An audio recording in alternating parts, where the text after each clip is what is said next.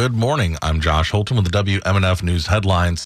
Polk County deputies shot and killed a man last night at the entrance to the Westside Ridge neighborhood on Westside Ridge Boulevard in the city of Auburndale, according to a press release.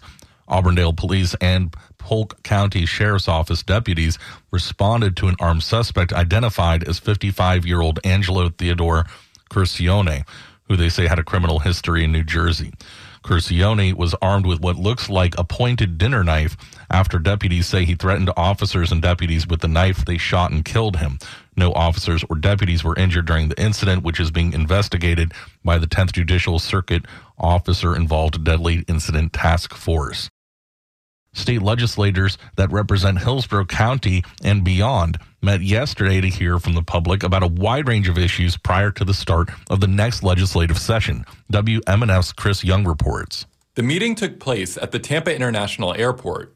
Democrat Susan Valdez represents District 64. I'm looking forward to the work that we have here um, to do for this coming um, session and I'm really looking forward to hearing all of your concerns today, and I promise to use my two ears very well. Members of the public spoke on a wide range of issues, such as environmental protections, prison reform, and utility costs.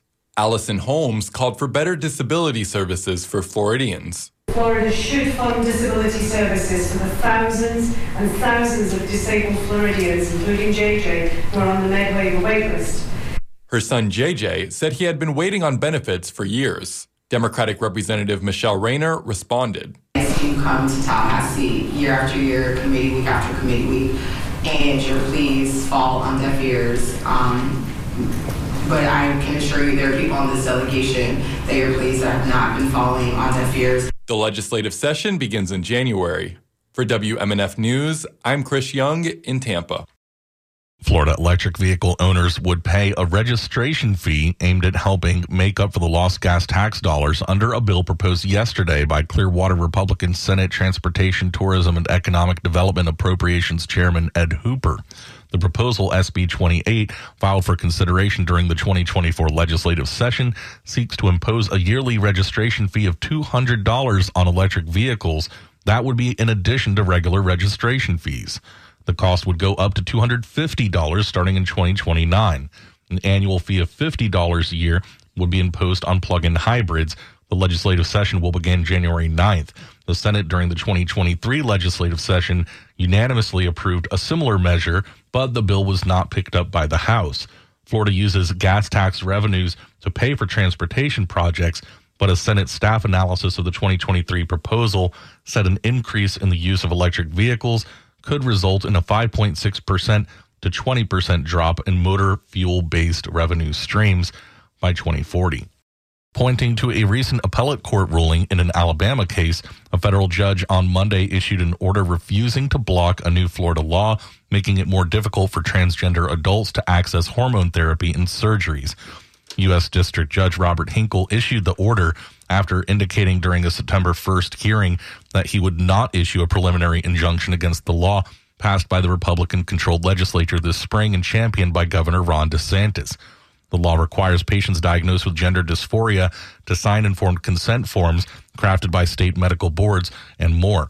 Also, under the law, only physicians, not nurse practitioners, are allowed to order hormone therapy. Hinkle in June blocked the ban on the use of puberty blockers and hormones to treat children diagnosed with gender dysphoria. The state is appealing Hinkle's ruling. The lawsuit was revised in July to add several adults as plaintiffs, but an August ruling by a three judge panel of the 11th U.S. Circuit Court of Appeals in an Alabama case changed the legal landscape on transgender issues, Hinkle indicated on Monday. A full trial in the Florida case is slated to begin on November 13th. The panel decision in Alabama reversed a judge's ruling that blocked a law banning gender affirming care for minors. Hinkle's ruling Monday said the Florida adult plaintiffs, quote, likelihood of success on the merits is significantly lower now than it was prior to last month's appellate decision. The DeSantis administration last year also prohibited Medicaid reimbursement for gender affirming care for children and adults. Hinkle has ruled that the prohibition is unconstitutional, but the state is appealing the decision. The state Citizens Property Insurance Corps has received a little over 2,000 claims from Hurricane Idalia, with the largest numbers in Taylor, Pinellas, and Pasco counties.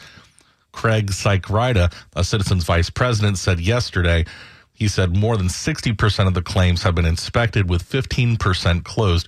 The Category 3 Idalia made landfall August 30th in Keaton Beach area of Taylor County after moving up the Gulf of Mexico. It crossed through rural North Florida counties into Georgia, while Sakurida said citizens continues to receive about 150 to 175 new claims a week from Hurricane Ian, which made landfall in September 2022 in Lee and Charlotte County before barreling across the state. House Speaker Kevin McCarthy says he's directing the House to open an impeachment inquiry into President Joe Biden. These are allegations of abuse of power, obstruction, and corruption. And they warrant further investigation by the House of Representatives. That's why today I am directing our House committee to open a formal impeachment inquiry into President Joe Biden. The Republican leader faces mounting pressure from his right flank to take action. McCarthy plans to convene lawmakers behind closed doors multiple times this week, including for a meeting to discuss the Biden impeachment. McCarthy also is struggling to pass legislation needed to avoid a federal government shutdown. It's a familiar political bind for the California congressman who's been juggling the impeachment inquiry and the government shutdown threat with no clear endgame. Minority House leader uh, or Minority Leader Hakeem Jeffries says that any impeachment proceedings against President Joe Biden is unjustified. This is an illegitimate impeachment inquiry. Period. Full stop. It's a waste of time and taxpayer dollars. The White House dismisses the impeachment push as politically motivated. For the weather, it's warm and cloudy in the Tampa Bay area. Highs today in the lower 90s, overnight lows in the mid 70s. Stray shower is possible this afternoon. I'm Josh Holton with the WMNF News headlines on 88.5 FM and the WMNF app. This is The Scoop, recorded at WMNF Tampa.